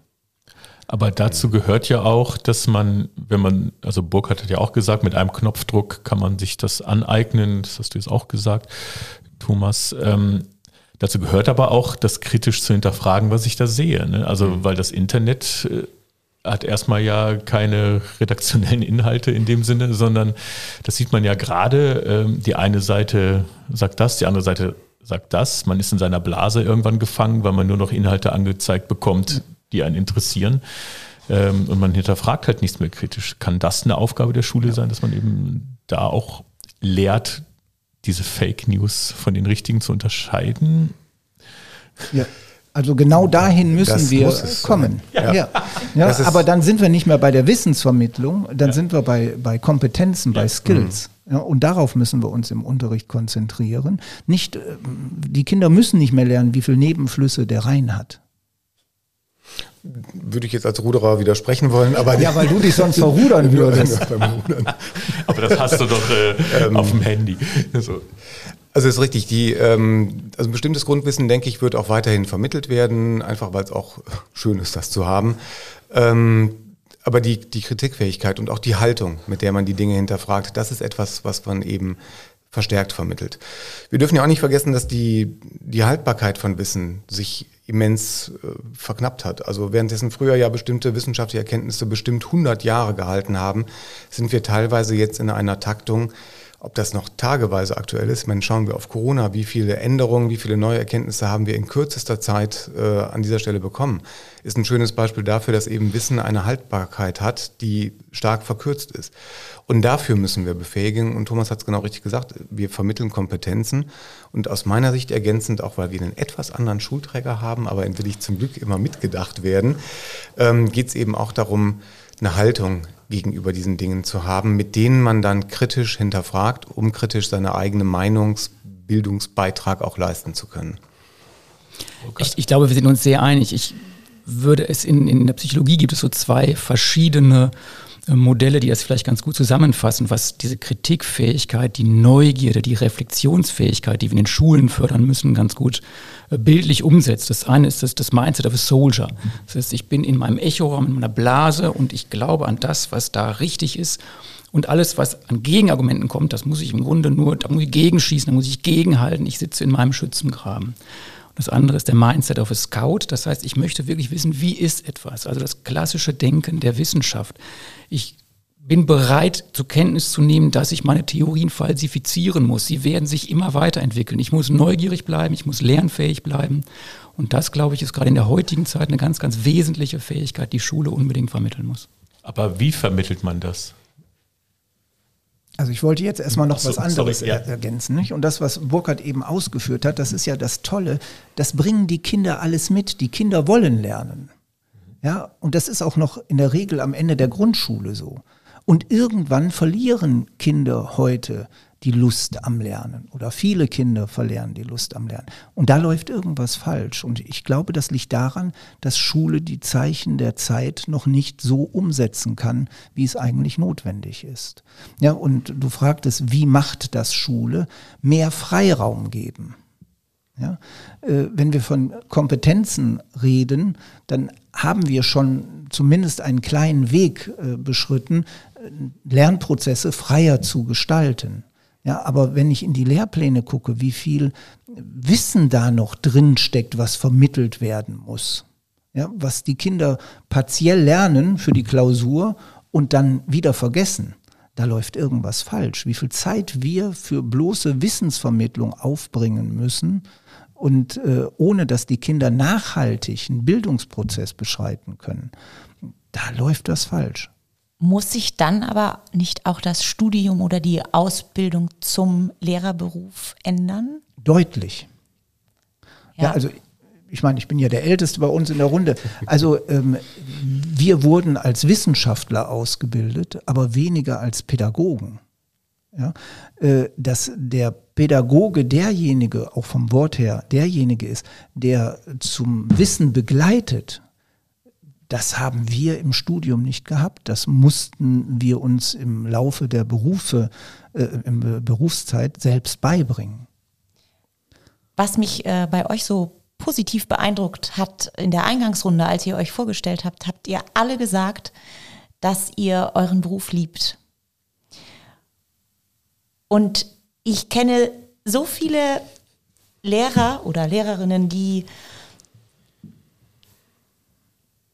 es vielleicht nicht ganz so sehen wie ihr. Und äh, das überträgt sich auch auf die Schüler. Also wenn ich an meine Schulzeit denke, ich habe einen Physiklehrer gehabt, der hat gesagt, ich erkläre die Sache nur einmal, wer sie nicht versteht, hat selber Schuld. So, Gymnasium war das, ja. Und Reinhild ist keine Physikerin geworden. Das Spoiler-Alarm. Ja, aber in dem Augenblick setzte bei mir ein, ja, dann höre ich sowieso gar nicht mehr zu.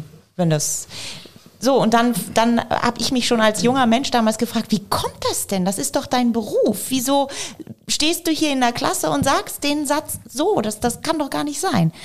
Äh, und ich denke, da muss ja auch einiges passieren, dass, dass die Lehrer wieder Freude an ihrem, oder viele Lehrer wieder Freude an ihrem Beruf finden. Äh, durch all das, was natürlich den Beruf schwierig macht, äh, ich verstehe das alles, Alltag und, und es ist nicht einfach. Ich äh, kann das verstehen. Aber wie schafft ihr das, dass ihr so motiviert bleibt?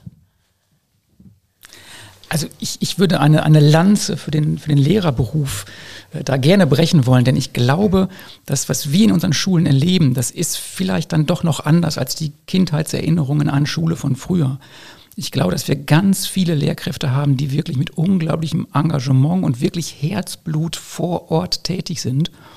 Und ich denke, das, was Thomas eben gesagt hat, dass ein, ein Fehler des Systems früher sicherlich war, diese Wissenschaftsorientierung, dass jemand die Leidenschaft für Mathematik hatte und dann sagt, jetzt werde ich Mathelehrer.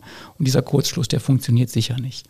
Sondern letztendlich muss die Leidenschaft bestehen, Menschen begleiten zu wollen auf ihrem Weg und da dran zu bleiben und nicht nur Fachinhalte zu vermitteln, sondern Persönlichkeitswachstum zu ermöglichen. Aber ich sehe in den Schulen, dass wir ganz viele von diesen Lehrkräften haben, die genau das tun und die unglaublich nah bei ihren Kindern und Jugendlichen sind und die auf diesem Weg begleiten. die auch gleichzeitig fachlich sehr gut ausgebildet sind, was man, denke ich, schon auch weiterhin braucht, vielleicht nicht mehr in dem Umfang, wenn man als Lernbegleiter ist. Ich sehe das an unseren Schulen tatsächlich auch so. Die, ähm, es sind viele auch Lehrer aus Leidenschaft geworden. Ich sehe aus der eigenen Vita, dass der Lehrerberuf aber auch von außen eben sich gar nicht entwickeln kann in dem Maße, wie wir uns das wünschen, vielleicht auch als Vorausdenker und Leiter unserer jeweiligen Schulen. Ähm, die Dokumentationspflicht, die Papierschlacht, die im Zuge meiner letzten 22 Dienstjahre nicht weniger geworden ist, ist teilweise wirklich absurd. Corona mal ausgeklammert. Ähm, das, was wir in meiner Zeit habe ich, glaube ich, jetzt viermal Lehrpläne umgestellt ähm, wo immer versprochen wurde, auch von, von G9 auf G8, wir kürzen Inhalte, wir gehen mehr Richtung Kompetenzen. Ich habe da in meinen Fächern keine Kürzung der Inhalte wahrgenommen. Im Gegenteil, es ist immer noch was draufgepackt worden, es ist verdichtet worden. Jetzt wird es wieder ein wenig auseinandergezogen rund um G9. Es gibt schöne Beispiele in den Nachbarländern. Man muss gar nicht weit fahren. Man kann nach Holland fahren, wo die Lehrer tatsächlich die Möglichkeit haben, ihr Kerngeschäft zu begleiten, nämlich Lernbegleiter zu sein individuell Feedback zu geben. Es hat ja auch was mit einer Feedback-Kultur zu geben, wenn ich individuell fördern möchte. Dafür brauche ich Zeit. Lehrer in den Niederlanden sind von allen möglichen Verwaltungsaufgaben entbunden. Da gibt es Helfer dafür, da gibt es eigens Angestellte, diesen Formalkram, auch das, wer ist in der Klasse, wer ist nicht da, weil da auch schon Lernräume aufgebrochen worden sind, ja. Das ist im Wesentlichen dort digitalisiert, da wo es der Datenschutz erlaubt. Ähm, es ist an andere Menschen ausgelagert, sodass Lehrer wirklich ihr Kerngeschäft begleiten und vorbereiten können und dann auch wieder richtig viel Freude an ihrem Beruf haben. Wir haben eine Welt, die ist mit Vorschriften, bereinigte Fassung kam jetzt gerade wieder nach raus, die heißt jetzt anders, hat einen schönen euphemistischen Titel gekriegt, die ist auch nicht dünner geworden. Und da sind Vorschriften drin, die schleppen sich seit den 70er Jahren durch. Da muss man ran. Und viele Ideen, die wir haben, kosten auch schlicht Geld. Wenn ich die Klassenräume, die sich ja wirklich seit, seit es Schule gibt, so erhalten haben, mal größer, mal kleiner, mal heller, mal dunkler, mal anderes Mobiliar mit und ohne Kunststoff, das ist im Wesentlichen gleich. Wenn ich Lern, Räume aufbrechen möchte, dann muss ich Lernraum schaffen, den muss ich neu bauen. Ich muss Wände buchstäblich einreißen, Zöpfe abschneiden, Säulen niederbrechen und das neu denken. Und dazu braucht es Geld. Und das ist leider überhaupt nicht da.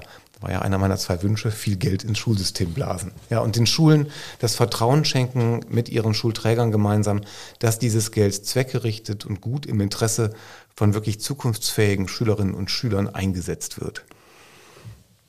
Ja. Und da ist für mich das entscheidende Wort Freiheit. Ja, die, die, Schulen müssen mehr Freiheit bekommen. Die Kolleginnen und Kollegen müssen mehr Freiheit bekommen, wie sie ihre Lernprozesse gestalten.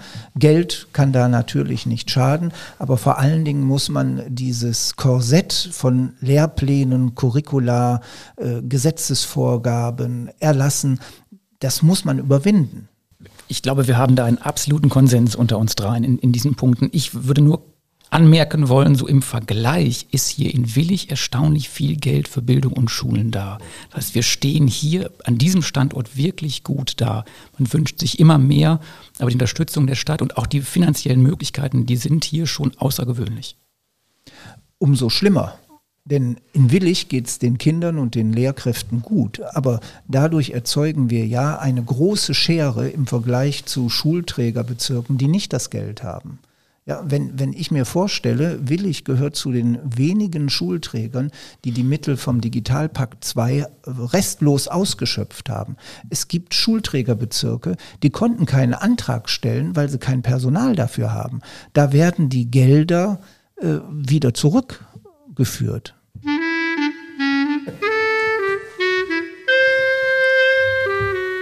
Entweder oder Fragen. Andreas, nimmst du lieber den Aufzug oder die Treppe? Immer die Treppe. Was gefällt dir besser, im Laden kaufen oder online shoppen? Im Laden. Du bist in einer Talentshow. Vortanzen oder vorsingen? Beides. Thomas, ein Konflikt muss gelöst werden. Schreibst du eine SMS oder rufst du an? Anrufen.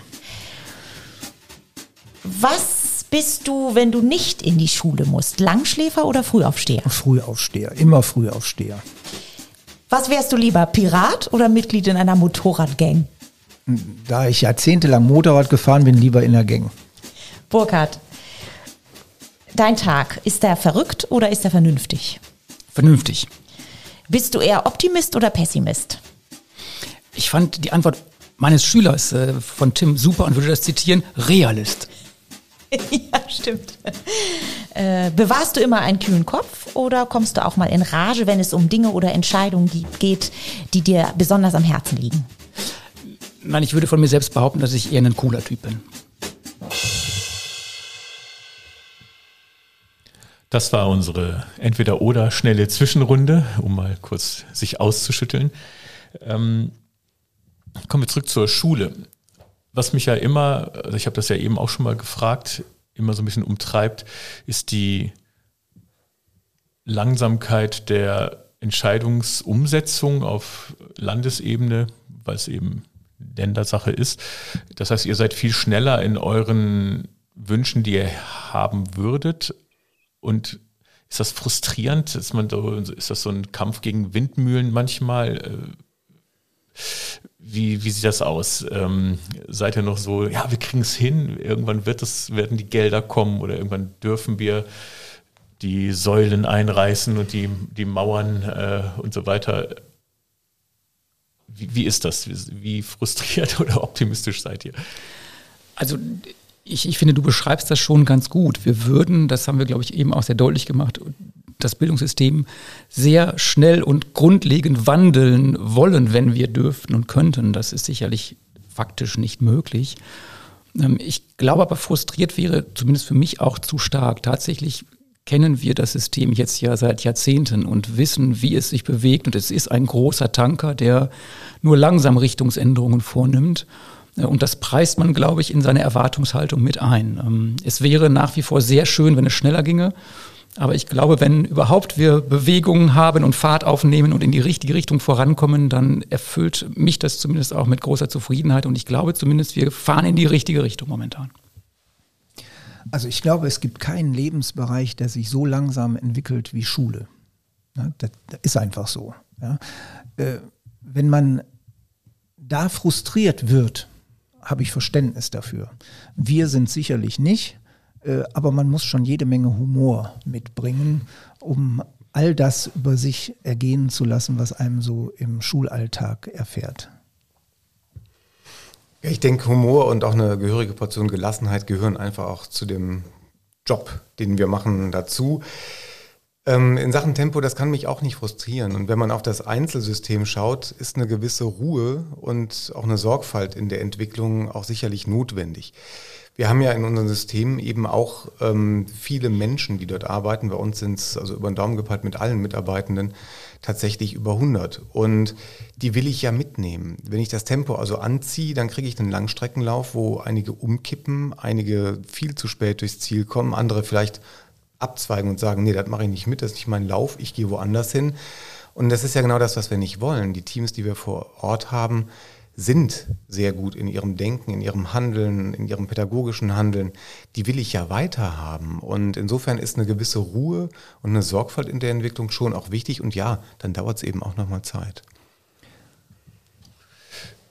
Wie sieht das aus mit der Gerechtigkeit unter den Schülern? Also jetzt gerade in dem, äh, in dem letzten Jahr, in dem Homeschooling-Jahr, sage ich mal, da sind halt viele auf der Strecke geblieben, die einfach keine ich sage es jetzt mal, Zoom-Konferenzen oder was auch immer man für Programme benutzt, äh, keine Videokonferenzen machen konnten aufgrund des fehlenden, äh, der fehlenden Hardware. Das ist vielleicht in Willig anders als anderswo, aber ähm, ich höre aus Düsseldorf ganz viel, ja, wir haben eben zwei Laptops, aber beide Eltern sind im Homeoffice, die brauchen die und ich habe nichts gehabt. Ne? Wie, wie seht ihr die, Gerecht, die Gerechtigkeit unter den Schülern? Du hast dich zuerst gemeldet, meine ich, Andreas?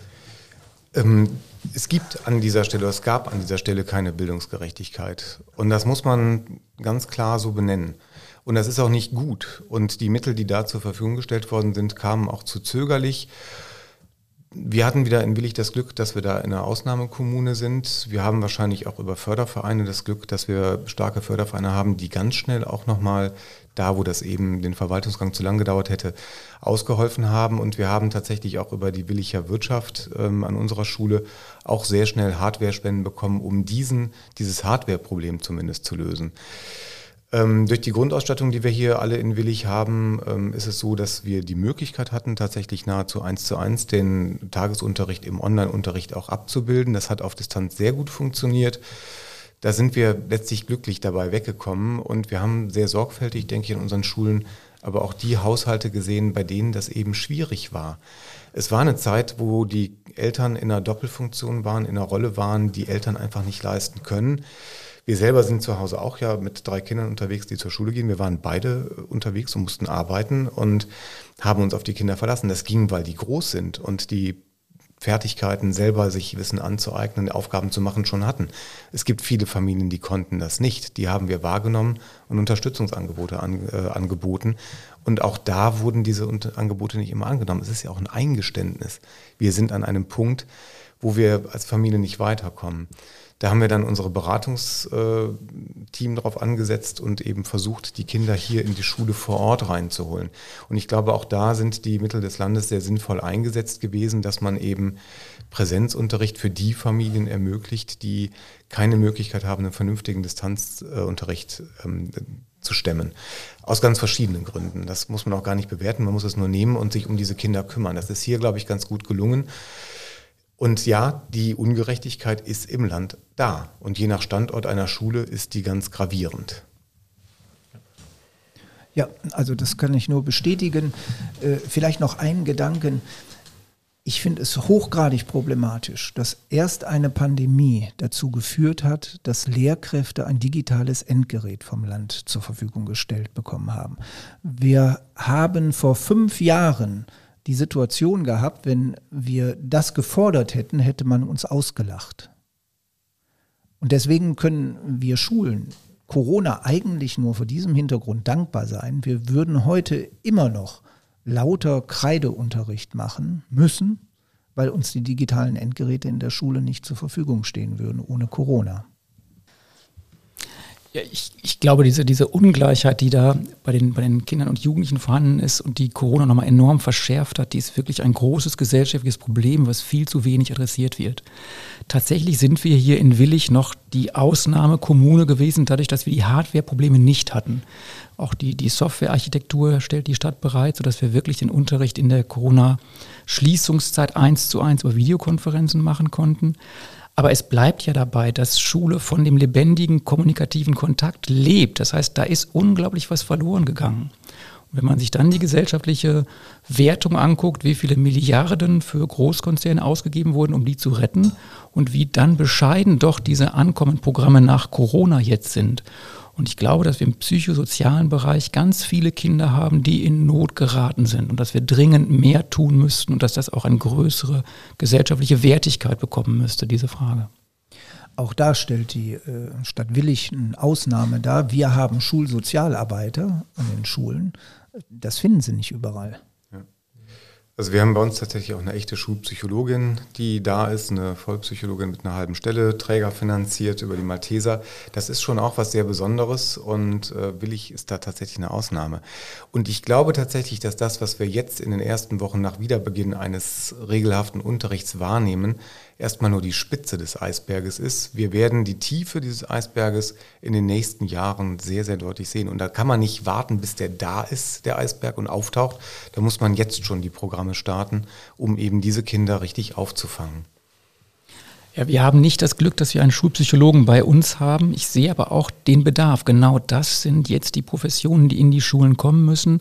Äh, wir haben jetzt eine Kooperation mit zwei Universitäten, die also dann das psychologische Know-how bringen und, und starten dort so einen Screening-Prozess, weil ich auch denke, dass, dass das ist sehr, sehr notwendig, dass wir als Schulen sorgfältiger hingucken, wo Kinder ähm, in Not geraten und dass es auch Hilfsangebote, Interventionsangebote gibt, die wir tatsächlich als Pädagogen dann ab einer bestimmten Stufe nicht mehr leisten können, sondern wo wir Psychologen, dringend Therapeuten brauchen, die dann ähm, auch die Schulkinder dort abholen, wo sie sind, nämlich bei uns in der Schule.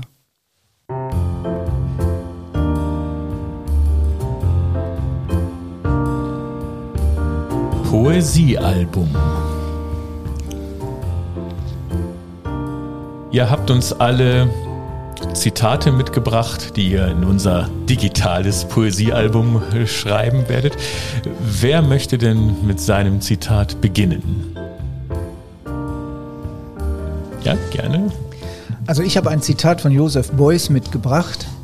Die Zukunft, die wir wollen, muss erfunden werden, sonst bekommen wir eine, die wir nicht wollen.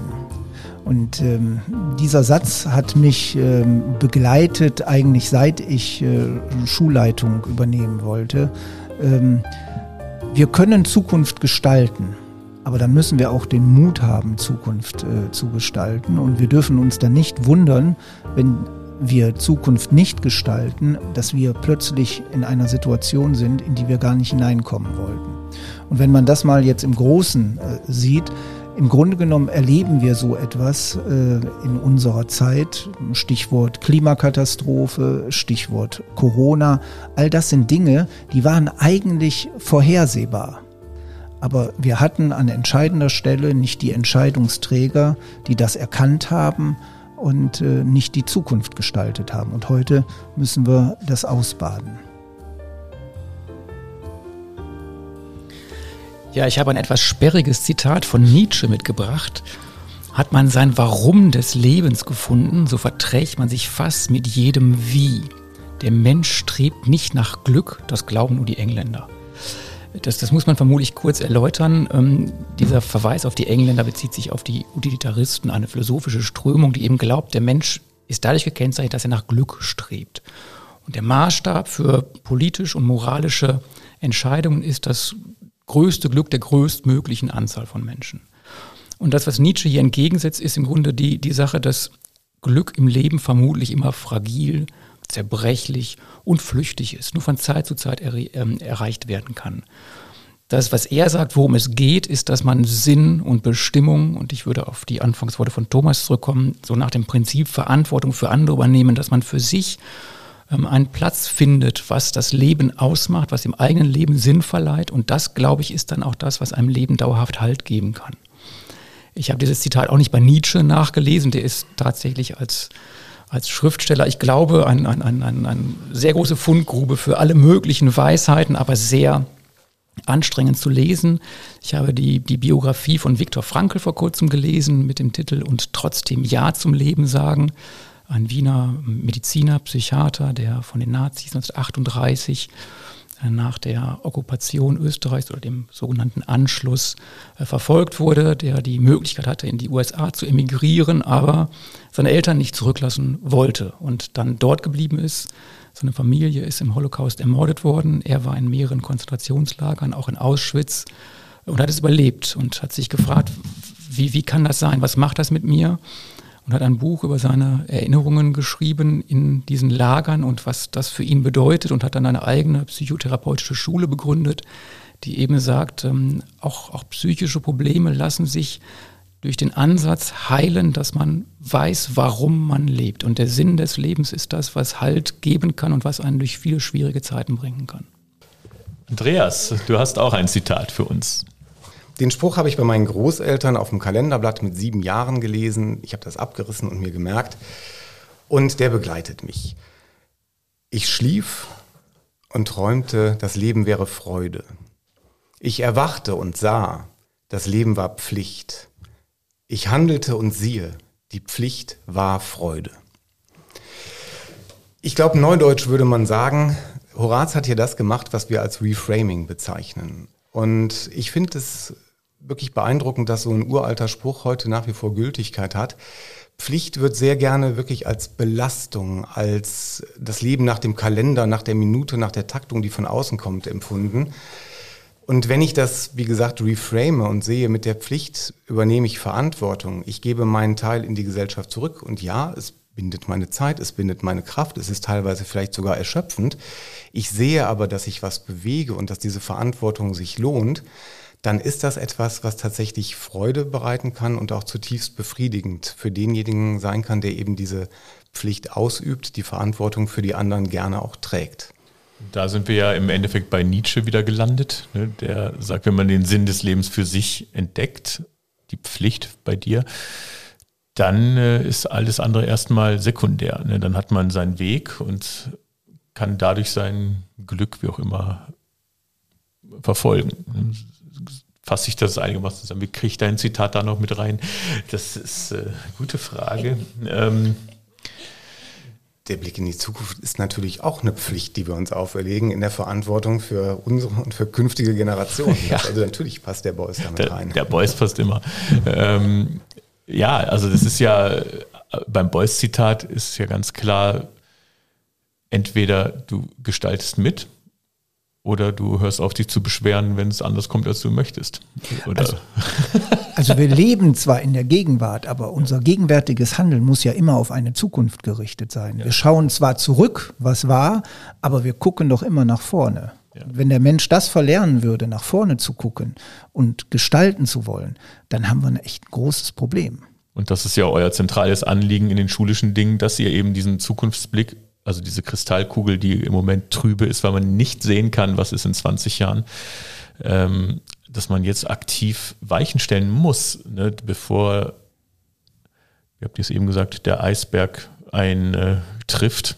Ähm, das war jetzt zu einem anderen Thema, aber ähm, also ihr seid alles Leute, ihr nehmt das in die Hand und das wollt ihr auch so vermitteln. Die Folge heute heißt die Unbezwingbaren. Das sind hier unsere drei Direktoren der weiterführenden Schulen, der vier, also drei von vier weiterführenden Schulen in Willig. Ähm, die Unbezwingbaren haben wir die Folge genannt, weil ihr uns ja auch Filmtitel mitgegeben habt, die ihr besonders gern mögt. Und da haben wir verschiedene Sachen. Burkhard, dein Lieblingsfilm ist ja, der passt da sehr gut zu diesem Titel Invictus. Ja. Ähm, ein, ein, Sportfilm, der die südafrikanische Rugby-Mannschaft auf dem Weg zu ihrem Weltmeistertitel begleitet, damals Außenseiter und eben eingebettet in diese größere historische Geschichte, dass Nelson Mandela gerade Präsident geworden war. Unbezwungen durch Jahrzehnte Haft, von daher auch der Titel dieses Buches Invictus bezieht sich auf sein Lieblingsgedicht, das ihm eben in diesen Zeiten äh, geistige Nahrung und Halt gegeben hat.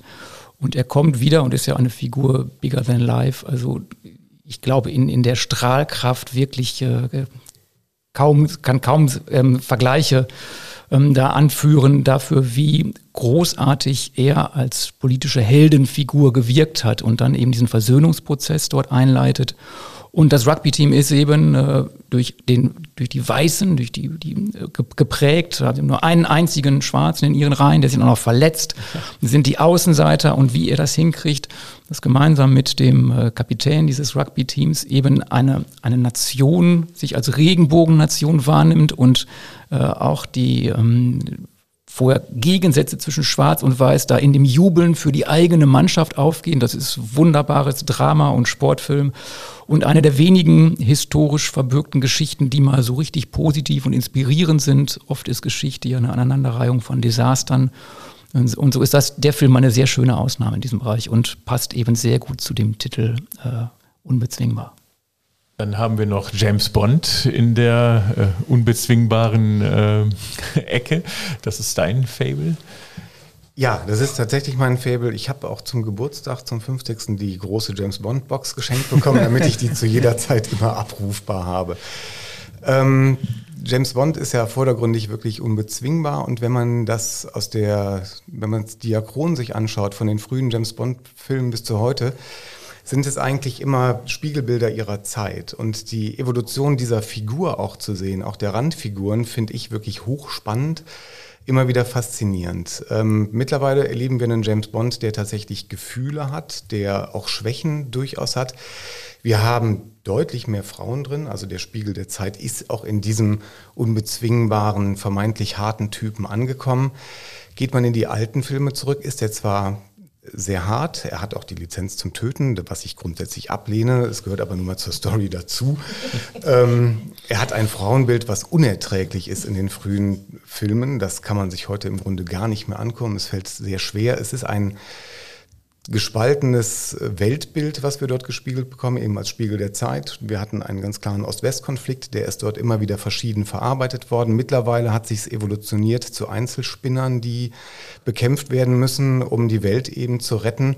Und wir haben einen Helden, der letztlich zutiefst auch gekränkt ist, warum auch immer. Das wird in diesen Sendungen leider nie so wirklich deutlich. In der Kindheit muss auch sehr viel schiefgelaufen sein.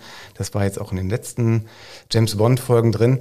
Und das finde ich an äh, James Bond einfach faszinierend. Er ist nach außen hin ein sehr harter Mensch, darf mittlerweile Gefühle zeigen, hat, glaube ich, sogar das erste Mal jetzt wieder eine Liebe gedeckt. Im zweiten James Bond-Film ist eine Frau von ihm dann gestorben.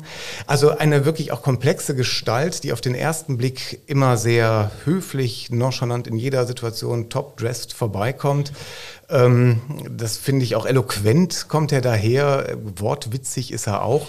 Immer in der Zeit. Da muss man immer höllisch aufpassen. Vieles aus den alten Filmen ist heutzutage unzeigbar, völlig zu Recht. Und trotzdem finde ich diese, diesen Spiegel sehr, sehr spannend an diesem Film. Und wenn man Autos mag, kriegt man auch immer den Spiegel der top aktuellen Rennwagen. Also muss man halt dann mögen an der Stelle. Aber ja, ist einfach auch nett zu schauen. Kann auch einfach nur schöne Unterhaltung sein. Von der schönen Unterhaltung, Thomas, kommen wir zu deinem Lieblingsfilm. Der heißt Einer flog übers Kuckucksnest. Das ist eine Stanley Kubrick-Verfilmung ne, mit Jack Nicholson, das ist auch der Lieblingsfilm von dem Intendanten der Schlossfestspiele übrigens. Mhm. Äh, das haben wir schon mal gehabt, das Thema. Was fasziniert dich an dem Film so? Also einer flog übers Kuckucksnest von Ken Kesey äh, geschrieben. Ähm, Pflichtlektüre in den 70er und 80er Jahren für Pubertierende. Äh, jeder hatte das damals gelesen. Ähm, diese Welt der Psychiatrie, kennenzulernen. Das hat mich damals gereizt, äh, das Buch zu lesen. Und es handelt von, von jemandem, der in die Fängen der Psychiatrie eigentlich per Zufall kommt und äh, ähm, eigentlich sie als Fluchtort genommen hat, äh, weil ansonsten alternativ wäre das Gefängnis für ihn gewesen. Und äh, diese Welt macht ihn mit der Zeit kaputt.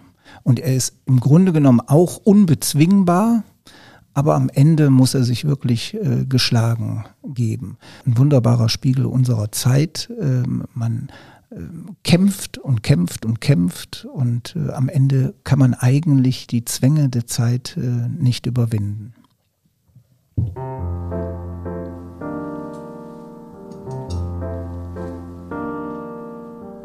ZuhörerInnen fragen. Ja, Susanne fragt, haben Sie schon einmal die Schlossfestspiele Nersen besucht? Was war das letzte Stück, das Sie gesehen haben? Thomas. Also ich besuche die Schlossfestspiele Nersen regelmäßig. Zuletzt kann ich mich erinnern an äh, Charlies Tante, kann mich aber auch an grandiose Abende erinnern äh, mit äh, der zerbrochene Krug und äh, Honig im Kopf. Bleiben wir mal bei der Kultur. Jana fragt, wie wird denn Kultur an den Willicher Schulen gefördert? Und wird es überhaupt gefördert, wäre jetzt meine Frage. Ja, es wird, es wird stark gefördert. Wir haben also Kultur als eine unserer Säulen. Wir haben vier Säulen, wo wir sagen, dass darauf ruht die Schule und Kultur ist eines. Wir haben hier in Willicher den Kulturrucksack, der ein, ein schulübergreifendes Programm bereitstellt. Wir sind Kulturforscherschule. Das heißt, wir haben zusätzlich zu den normalen Fächerkanon äh, ein Fach, in dem es äh, von Jahr zu Jahr unterschiedliche Angebote gibt, je nachdem welcher Lehrer das auch macht und wo Schüler und Lehrerinnen äh, gemeinsam zu einem Thema forschen und sich wirklich auf den Weg machen gemeinsam, weil im kulturellen Bereich natürlich, glaube ich, die Neugier, dass sich gemeinsam auf den Weg machen im Vordergrund steht. Wir haben bei uns tatsächlich auch im normalen Unterrichtsprogramm eine ganze Reihe von kulturellen Dingen drin. Den Kulturrucksack werden wir künftig auch mitmachen. Wir treffen ja hier in Willig auch wieder auf eine sehr, sehr starke Unterstützung der Stadt, die da auch breit aufgestellt ist. Wir haben Kooperationen mit der Kreismusikschule und auch mit dem ähm, Heimatverein, sodass also da Kultur kann man ja auch diachron, also historisch betrachtet sagen. Da sind immer Projekte, die wir haben. Wir haben in der Regel, wenn Corona uns da nicht einen Strich durch die Rechnung macht, ähm, Aufführungen vom Literaturkurs, auch von den Theatergruppen, die wir im Rahmen der Neigungsgruppen in den bis zu den sechsten Klassen, siebten Klassen hoch haben, in der Q1 eben den Literaturkurs, die sich auf den Weg machen.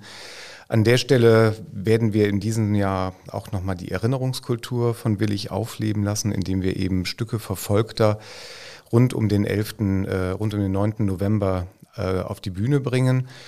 Auch dann nach Möglichkeit mit musikalischer Untermalung, soweit es da ist. Und wir haben da schon ganz viel. Und einmal im Jahr haben wir in der Regel ein großes Sommerkonzert. Und da kracht es dann richtig mit dem, was wir so eben musikalisch auch kulturell zu bieten haben. Ja, wir fangen auch an in der Erprobungsstufe. Wir haben eine eigene Chorklasse.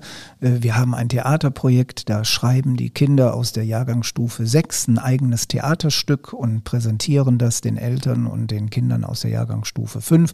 Das zieht sich dann durch die äh, äh Sekundarstufe 1 weiter. Äh, wir haben dann äh, jedes Jahr äh, Willig singt, sing doch mit, unser Weihnachtskonzert und außerhalb von Corona haben wir auch immer das LMG-Konzert, ein Konzert, das Schüler selber organisieren und gestalten, natürlich mit Anleitung und auch wie am St. Bernhard haben wir einen Literaturkurs in der ähm, Q1, die dann ähm, in der Regel zwei Theaterstücke präsentieren. Ramon fragt, wie ist das Stimmungsbild der Schülerinnen des Kollegiums nach so einer langen Zeit in der Corona-Krise? Also ihr habt das schon angesprochen, die Schüler haben so ein bisschen Angst, sich zu begegnen. Wie ist das im Kollegium oder wie, wie sieht das aus? Wie ist die Stimmung? Ich glaube, die allgemeine Stimmung ist sehr gut, weil wir alle froh sind, dass wir so ein bisschen Normalität zurückhaben, dass wir einen Alltag mit Struktur haben, dass wir uns wieder begegnen können dass sich also die allgemeine Lage normalisiert. Das, das andere ist eher, glaube ich, unterschwellig, dass wir eben wissen und das ähm, mitbekommen im Alltag, dass es Verwundungen gibt bei den Schülerinnen und Schülern, die sich aber nicht ganz offenkundig zeigen, sondern die jetzt eben sorgfältig und behutsam aufgearbeitet werden müssen. Aber ich glaube, die generelle Stimmung ist, dass, dass Schule als Stellenwert erstmal in dem offenkundigen Bewusstsein aller gewonnen hat. Allen ist klar, dass das wo man früher sonst sich immer sehr darüber geärgert hat, dass man da regelmäßig hingehen muss, dass es jetzt toll ist, dass alle wieder kommen können, dass wir gemeinsam Schule und Bildung bei uns erleben dürfen. Ja, das haben wir auch so bei unserem LMG empfunden. Also Schule als Begegnungsstätte von Menschen. Ähm, das wurde den Kindern nach Corona wirklich deutlich. Und äh, man hört es selten von Kindern, aber ähm, man hat es nach den Lockdowns immer wieder gehört. Ich komme gern zur Schule. Ja, das ist bei uns am St. Bernhard Haar genauso. Ähm, an dieser Stelle vielleicht eine kleine Anekdote. Ich war in einem Unterrichtsbesuch, habe mir Unterricht angeschaut, eine wirklich tolle Stunde. Und am Ende der Stunde haben die Kinder auf den Tisch geklopft und gesagt, danke. Das habe ich vor Corona tatsächlich so noch nicht erlebt. Und äh, was dabei rauskommt, ist eben, dass Schülerinnen und Schüler wirklich dieses Gemeinschaftsempfinden, wieder gemeinsam an etwas arbeiten zu dürfen, wirklich als ein, ein Dürfen empfinden und nicht als eine lästige Pflicht, wir müssen dahin. Was wir obendrein noch sehr genießen bei uns, dass, dass wir endlich wieder gemeinsam Gottesdienste feiern können, wenn wir dann mit, äh, mit allen wirklich auf der Wiese unsere Feldwald-Wiesengottesdienste haben. Das ist eine Form des Gemeinschaftsempfindens, was man sonst so nicht bekommt. Und auch das ist etwas, was die Kinder, ich will nicht sagen, dass sie jede Messe vermissen, aber dass sie eben spüren, dass wir wieder da sind und das wird auch so wahrgenommen und ist sichtbar in den Gesichtern der Kinder. Die Lehrer freuen sich entsprechend auch. Auch da findet wieder Kommunikation statt, die eins zu eins ist, die nicht medial vermittelt ist. Das ist ein Wert für sich. Dann war das 47877 Post aus Willig. Heute die Unbezwingbaren.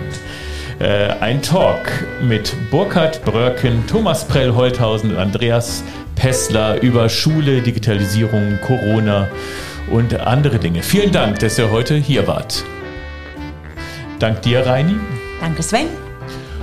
Wenn euch gefällt, was ihr hier gehört habt, dann folgt uns, abonniert uns auf allen sozialen Kanälen, Twitter, Facebook, Instagram, wo ihr möchtet. Wir sind da für euch. Schreibt uns mit Anmerkungen, klickt uns, genießt euren Kaffee, euren Kuchen. Bis zum nächsten Mal. Tschüss. Tschüss.